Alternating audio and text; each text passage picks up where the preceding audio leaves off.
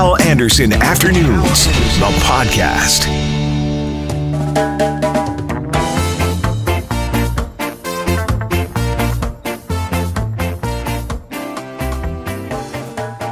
Uh, right now, we've been comparing again for the third or fourth time. I can't remember uh, exactly now uh, the COVID 19 numbers between Manitoba and North Dakota, our neighbor uh, down in North Dakota. I- I'm taking a bit of a different angle on the story. Barry Wilfahrt is the president of the Grand Forks Chamber of Commerce. Barry, good afternoon. Hey, good afternoon. Glad to be with you. Thank you for doing this. I know you're on your way to a meeting and driving, and I appreciate you taking a few minutes here. I, I, I really do. How much are you guys missing us down there?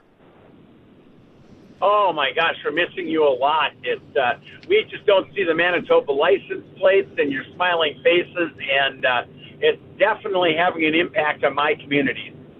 You know, uh, here obviously our businesses have been impacted by COVID nineteen, as I'm sure they have been down there as well, and we'll we'll get into that a little bit. Um, but your uh, members at the Grand Forks Chamber, your business community down there, is so reliant on Winnipeggers and Manitobans uh, visiting. H- how important is that business to your businesses? You know, for our hospitality industry, particularly the hotels, you know, it's close to 50% of our business. Um, so it's been just a huge, huge issue for our hotel industry. Our restaurants and our retail stores, um, it varies between 10 and 50% of their businesses from our Canadian friends. So um, the closure of the border and this whole COVID virus has had a real serious negative impact on our business community. And uh, we're really looking forward to the vaccine rolling out and uh, the border reopening and uh, seeing the Canadian business back in Grand Forks. That'd be awesome. Well, and it comes this way too, right? We get North Dakotans and, and people from Grand Forks and Fargo that come here and visit, and, and we're feeling that as well. Maybe not as much as you are missing us, though. Would that be safe to say? I think that's safe to say. I think that more Canadians travel to the states than um, than U.S. citizens travel up to Winnipeg.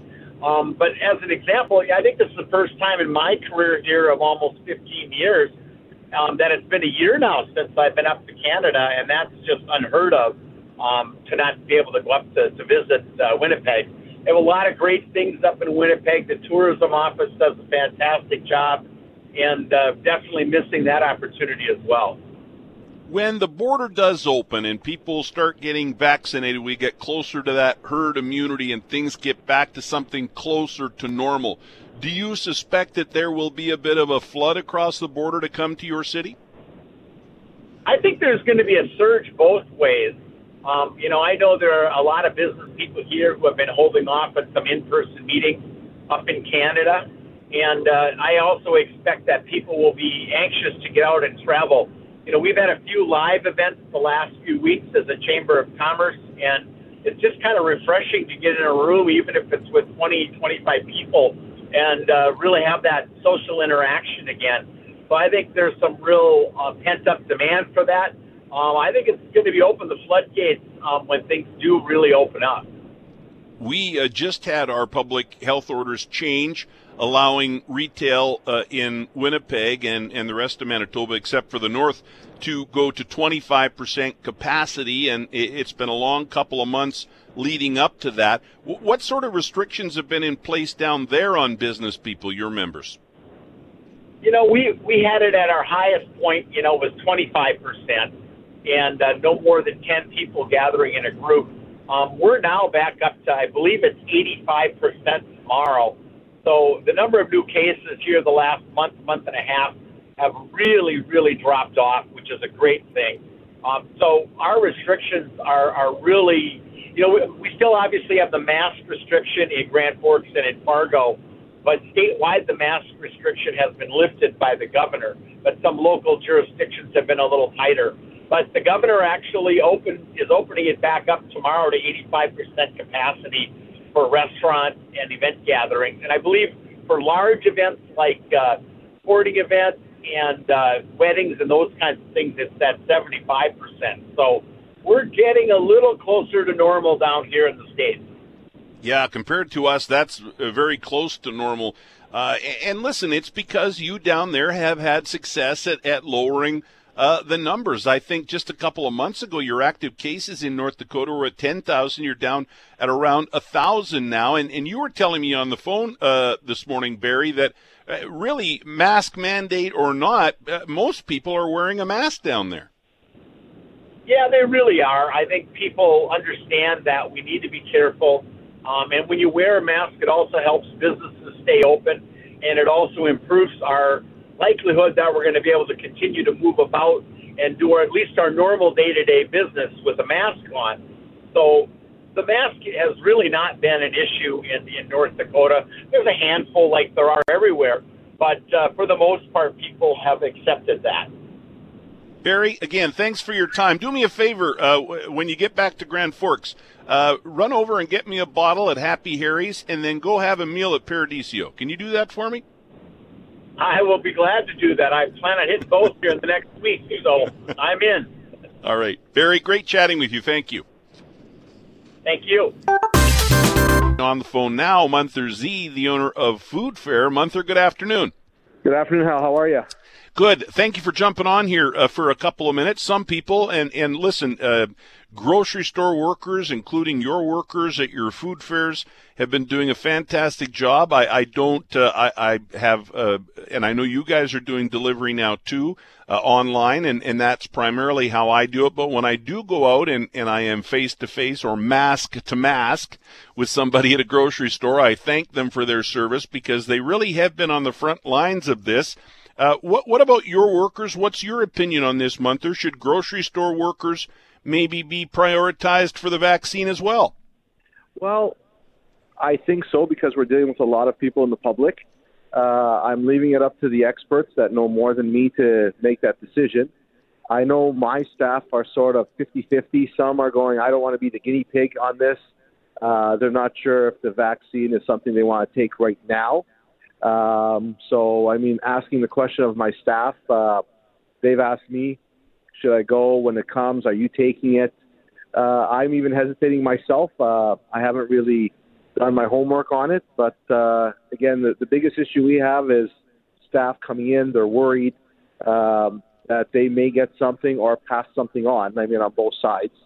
And the biggest issue we're also having is trying to find people to hire they're afraid to work due to the amount of uh, people we have in the store. Even though we were limited to 25%, uh, they're still scared. So you're having a hard time filling jobs that are open at food fair because people go, I don't know if I want to be working in a grocery store dealing with the public every day with COVID 19 in the community. Correct. Hmm. Interesting. Like a real hard time Munther? Uh, well, uh, we've we put out uh, an ad and we put out signs around the store and on our billboard outside. Now hiring, and we got maybe four applications in about three weeks. Um, and a lot of people are going, "What am I going to be doing? Is it during hours, after hours? Am I always behind the shield at the cash register?" Um, so they're worried, and some people just come in going, "If it's a night shift where I'm by myself stocking, maybe," but uh, with the public, no, not right now. Hmm. And normally you would have no problem filling that position, I'll bet, eh? Oh, usually I, I could tell you pre-COVID, uh, we put out help wanted. We get uh, more applications than we can actually handle. Hmm.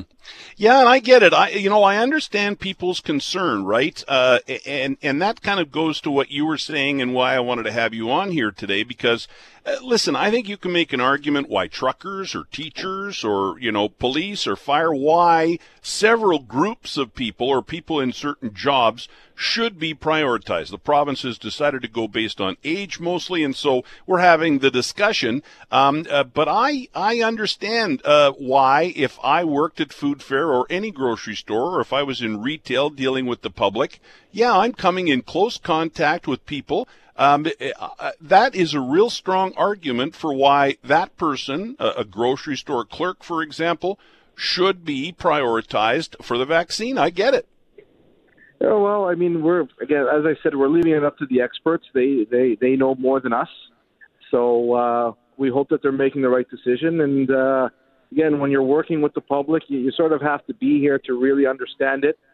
Saying it, talking it is easy, but when you're actually here, uh, dealing with the public day in and day out, and uh, when it gets a little bit on the busy side and we get to our capacity, you could say, uh, and it looks kind of busy, people are doing their best keeping their distances, but uh, staff get worried. I mean, they stay in their position. They're constantly uh, washing hands, sanitizing, wiping down. Uh, it's a bit of work, but uh, for the staff that I have right now, who have been here since uh, start of COVID, uh, I've been blessed. Let's put it that way. I've been blessed to have the team that I have.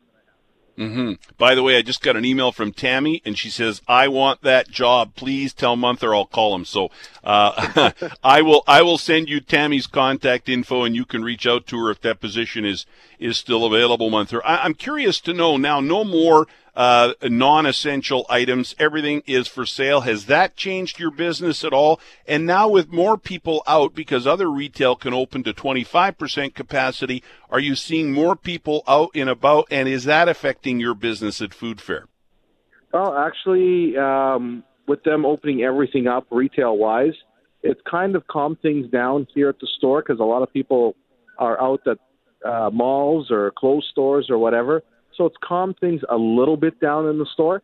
Um, but again, I mean, we're sort of feeling back to normal yesterday, today. But this, when they opened up last week, uh, Saturday, Sunday uh, were nice, quiet days. Uh, it was almost like a thank God. I mean, we weren't pushed. We didn't have to worry about capacity. Uh, it was sort of nice to be slow for a little bit. Mm-hmm. So maybe before, when there weren't as many options, if people wanted to get out and do a bit of shopping, they would go to Food Fair or another grocery store that was open with essential items. Whereas now there are more options, and so maybe there's not as much crowding at a food fair or a grocery store. Yeah, I mean that is, but uh, again, people are still staying close to home. They are supporting local, which is nice. We appreciate that. We thank them for it. And uh, but again, uh, it's like I said, it is hard right now I'm talking to you right now. I'm in a corner uh, of the store away from the public so I can remove my mask so I can talk clearer. Um, and that's sort of the, the struggle is uh, when you're working in the back with your mask off and all of a sudden you get called out to the front. Uh, uh, sometimes you forget to put that mask on and you got to rip it up right away. And so, yeah, it's like I said, it's challenging every day. And once these vaccines go out, uh, hopefully things, life will go back to normal. Mm-hmm. Final question, Munther. Uh, sure. Uh, I'll let you get back to work. One more question. I, I know that very prominently now on your website you talk about ordering online and delivery. I imagine you always did a bit of that. I'm sure you're doing more of it now. Do you think that's something that will be a bigger part of your business going forward, even after everybody gets vaccinated? Yes. Uh, delivery service, people have seen the advantages to delivery service. Uh, they're getting what they want. Uh, they're getting the service, the quality, the selection. Uh, summertime, I could see it slowing down, but definitely fall and winter and early spring, I think deliveries will be a big thing. Summertime, I could see it slowing down a bit. Mm-hmm. Yeah, I think many industries are going to see changes uh, that we've had to make during the pandemic that will will stick around long term. Munther, I appreciate your time. Thank you. All the best. Take care. Now on the phone for her regular Thursday visit, Carolyn Klassen from Connexus Counseling. Hello, Carolyn. Hey, Hal. How are you doing? Good. Thank you for uh, for doing this again. We always look forward to, uh, or I know I do, and I know many listeners look forward to having a, a chat here with you. Hey, so we're talking about um, this uh, the province's vaccine priority list, uh, which came out yesterday. It's primarily going by age. And so now we're discussing, you know, are there groups of people out there, maybe based on profession, uh, who should be prioritized for the vaccine? And uh, getting a lot of text messages, a lot of email, uh, a couple of guests on the show today, a lot of discussion around this. What do you think? Well, I think that there are two extreme reactions to the vaccine. One is that vaccine hesitancy, where people are saying, I don't trust it, I don't want to get it and the others are saying, um, "Watch my elbows. Let me get to the front of the line." Because We know that when you get the vaccine, there's a high rate of protection for the people that receive it. And I think there's a really good argument for a whole lot of people getting it. And the challenge is what to do when there's a whole lot of people who deserve it and not nearly enough to fill the supply. And you're having to figure out who to disappoint. And those are hard, hard decisions. I here's what I find really interesting, and and I've noticed this a lot during the pandemic. There are uh, people out there who go, "Hey, hey," waving their arms. What about me? I want the vaccine. Here's why I deserve it. And then there are other people that just hunker down and they're fine to wait their turn. I guess that's a difference in personalities, eh? Is is that what it is? Well, I think it has to do with sort of an awareness of like there there, there are it's within our say like everyone for himself and let me get to the front of the line. That's a part of us where we just really say, what do I have to do so I can get the biggest piece or that I can get there first? There's a lot, a whole lot. You see toddlers, right? And sort of the idea of wait your turn is really hard concept for people to get. And it requires sort of this groundedness to say it makes sense to wait my turn. And we actually all get along better if I don't just push myself to the front of the line. And that whole idea of, you know, on ships where women and children first, sometimes that meant that as you offered a spot to somebody on the lifeboat, you didn't get one. Uh, but when we take care of those in our culture that are more vulnerable and we look to support those people, we know that overall, as a global community, we get along better. And so the challenge for those of us, like I am, uh, you know, I guess middle age, I don't feel that, but you know, healthy. I have no underlying health conditions. I'm pretty far to the back of the line, which means that I will have to wait. And so people like me, we've got to figure out how to ground ourselves and to say it's better to allow all those people at higher risk to be in front of us, and we just have to be patient. That's not easy, but I do believe it's important. Mm-hmm. Uh, it is uh, fun at work day today, and I thought, all right, I'm going to mention this to Carolyn. Uh, like many of us, I'm working from home. Many of us are working from home. Uh, many people want to be working and aren't. They've lost their job or, or they've been furloughed. It's kind of cruel, isn't it? Fun at work day. And I guess my question is, how do we, if we're working, maybe remotely like as I am, how do we have fun at work on this fun at work day? Well, I think it's a lot of us. Some of us have guilt that we have work at all because many people don't, or their work is dwindling and they're not sure how they're going to make it through. Like, this is a really hard time in terms of employment for so many people. But I do think it's important for those of us that have employment to figure out how to have fun at work. I think we know that when we are having fun at work, we produce better, we are more effective and more productive when we are enjoying our work. And so it's important for those that are managers to figure out how to make fun moments. And if you are a staff person, how to make your manager's life fun. Do you send off a joke? Do you wear funny ears or a stupid hat on a video conference call? How do you create fun? Because I think that when we are able to support each other and create these moments of whimsy, it lightens our spirit, lightens the load, and it makes this world a better place. And in a world where so many are struggling, anything we can do to create fun for ourselves and others will be infectious. And I think we make it through this time hour by hour. And so when you can find a way to make something fun, it can only be a good thing. And I think that's why the Bernie Sanders memes became so popular. I do. I think that's why that thing just took off and it was every, like now it annoys the hell out of me. I'll be honest with you. Now I'm like, okay, you're about a week and a half late to the party here. Okay. I've seen enough of these and there are way better ones than the one you just put online. But I think that's why those took off because people are like, you know, they want to be they want to be playful or, or pull a practical jo- joke or tell a joke, and they were able to do that online with these Bernie memes. Wasn't that fun? How it just kind of caught fire and went, and it spurred on people's creativity, and each one was better than the last, um, and it created some fun for at work and just in general. And I think we need to find ways of creating infectious fun, and that's a really good example. Yes, but stop now. No more Bernie memes, please. It burnt itself out. Yeah, it's done. It's over. You're late. It's too late. Don't even try. I don't want to see Bernie sitting next to you. And yeah, it's over. It's done. Um, it, I thought this was kind of interesting, and I thought I'd get your thoughts on this. Uh, British researchers, a new study, uh, and they looked at 6,600 people in 114 countries. Uh, bottom line here is that people are more likely to social distance if friends and family do it. And I would imagine it's the other way. If family and friends don't social distance, don't wear a mask, uh, don't follow some of the precautions that are suggested and recommended, that maybe you're less likely to do that. It's just funny to me how others influence what we do so strongly. Absolutely. Uh, you know that I talk all the time about how we are wired for connection, and I think we tend to underestimate the influence that we have by how we live our lives, and that if we can be the trendsetters by social distancing, then people in our lives, without us preaching about it, if as we just practice it, people pick up that this is how to live and this is what people do there's a study that is we call it the Framingham Heart Study. It was it's done with thousands of people, um, and it's followed people for generations, and it has looked at a whole bunch of factors, not only but cardiac health but ge- health in general. And what they found was was that you had an astronomically higher chance of being obese if you had obese friends, and as you had slimmer, more active friends. Even, this wasn't about eating with them or exercising them. This is about having them in your sphere.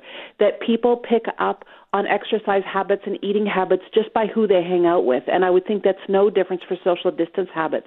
And if you're the trendsetter, if you model how to do things like social distancing, you don't have to talk about it or convince people. You just live it. People will follow and they will get the idea that this is who you are and this is who I will be when I'm with you in quite a beautiful way. I want to make sure we have time for everything here today. I've got several things I want to ask you about.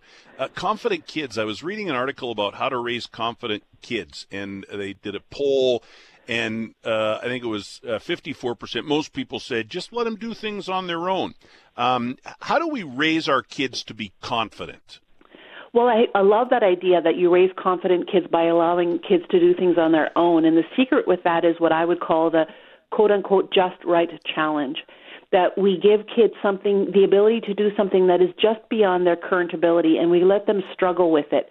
Not way beyond their ability where we set them up to fail, but we trust them to work hard at something and trust that the struggle to be able to figure out how did they do it themselves gives them that sense of confidence and competence and we all like that feeling that's a challenge these days because there's this parent culture out there that doesn't want our kids to speak badly of us as other people. We want our kids to think that we're great parents, and so the tendency is to overfunction for our kids and to drive them to their friend's house rather than let them walk a couple of blocks in the cold. All those sorts of things where we want to be able to show that we're good parents, which can lead to us doing too much for them. And the challenge is to pull back, even if they complain about us, because we know that look in their eyes when they've done something that's really hard and they did it and they look at you and they're so proud of themselves, we want to give kids that look. As you know, Carolyn, I'm not a parent, and maybe it's a good thing because if I wanted to raise a confident kid, I would just put lots of Red Bull in their lunchbox. That's what I would do. Uh, probably, not sure probably, not, probably not the best approach. Uh, I love this rapid fire. We're getting to everything here, and we're going to have time for this. I, I love this bang, bang, bang, uh, knocking off a bunch of stuff that's on my mind here with you. Um, haircuts. I talked to Arlene Weirha at, at Tommy Guns the other day. They were overwhelmed on Saturday. I mean, they were able to do it safely and take care of everybody, but their app was overwhelmed by people wanting to get their hair cut. Why was that such? It's such a little thing, but yet it's such a big deal to so many people when the restrictions were loosened. Well, I got to go yesterday. Um, my hairstylist has been booking appointments, and he just keeps bumping them back two weeks until we could go. Uh, so I was able to be there yesterday. All the precautions, but even with wearing masks, there was something about it that felt so normal. And also, I'm doing a webinar in an hour, and I don't have gray roots that I have to trigger, figure out how to hide. I don't have split ends. When you look good, you feel good, and you give a certain image to this is who I am. Um, and we love that look. And so to be crisp and tidy on our head and have it looking like how we want it to, it helps us feel better on the inside. I think it's awesome that we get to go as long as uh, people are able to do it safely, and it sounds like yeah. they are. Mm-hmm. Do it safely, yeah. And I get it. You know, it, it, and, and we've been saying this a lot, especially during the pandemic. The little things matter. Yeah. And I just think it's it's really mattering to people that uh, you know they're able to get their haircuts. And as you say, when we, we look good or we think we look good, we feel good. We don't always look good, but we think we look good, and then and then we feel good. You wanted to talk about hangry. We'll end on this. Yes, that whole idea of combining two words, hungry and angry, we get it. And I have come up with a word that combines despondent and pandemic, so that word despondemic. And I would love us to be able to come up with that word or another word that describes this feeling of how hard it is, how blue we feel, how difficult it is, and stressed we are during this time of this pandemic, so that we can give ourselves permission to have a time where we're feeling especially despondemic, or we see somebody else and we can extend grace or compassion to others or ourselves when we're in a mood that is just hard because of the pandemic. And I think as we're able to realize this feeling of despondemic and we feel like, oh, I just can't do this job anymore, we can pull back and say, maybe it's just because I'm feeling really not good about myself or about life because of this pandemic. And we can put off making permanent decisions about temporary situations because of this pandemic. Despondemic. I like it. Get it online, Carolyn. Lay claim to it uh, because, you, you know, it, it, beats the heck out of pivot and all these other words that have become a, a part of our life. Despondemic. I like it. Carolyn Klassen, thank you so much. I really appreciate it. Take care. ConnexusCounseling.ca. You can also find Carolyn and Connexus Counseling all over social media. By the way, if you want to give me a follow on Twitter at Hal Anderson, I'll follow you back. Uh, Hal Anderson and Hal Anderson Productions on Facebook and on Instagram. It's Hal Anderson 34. Hal Anderson Afternoons, the podcast, is available on Apple Podcasts, Google Podcasts, and anywhere you find your favorite podcasts.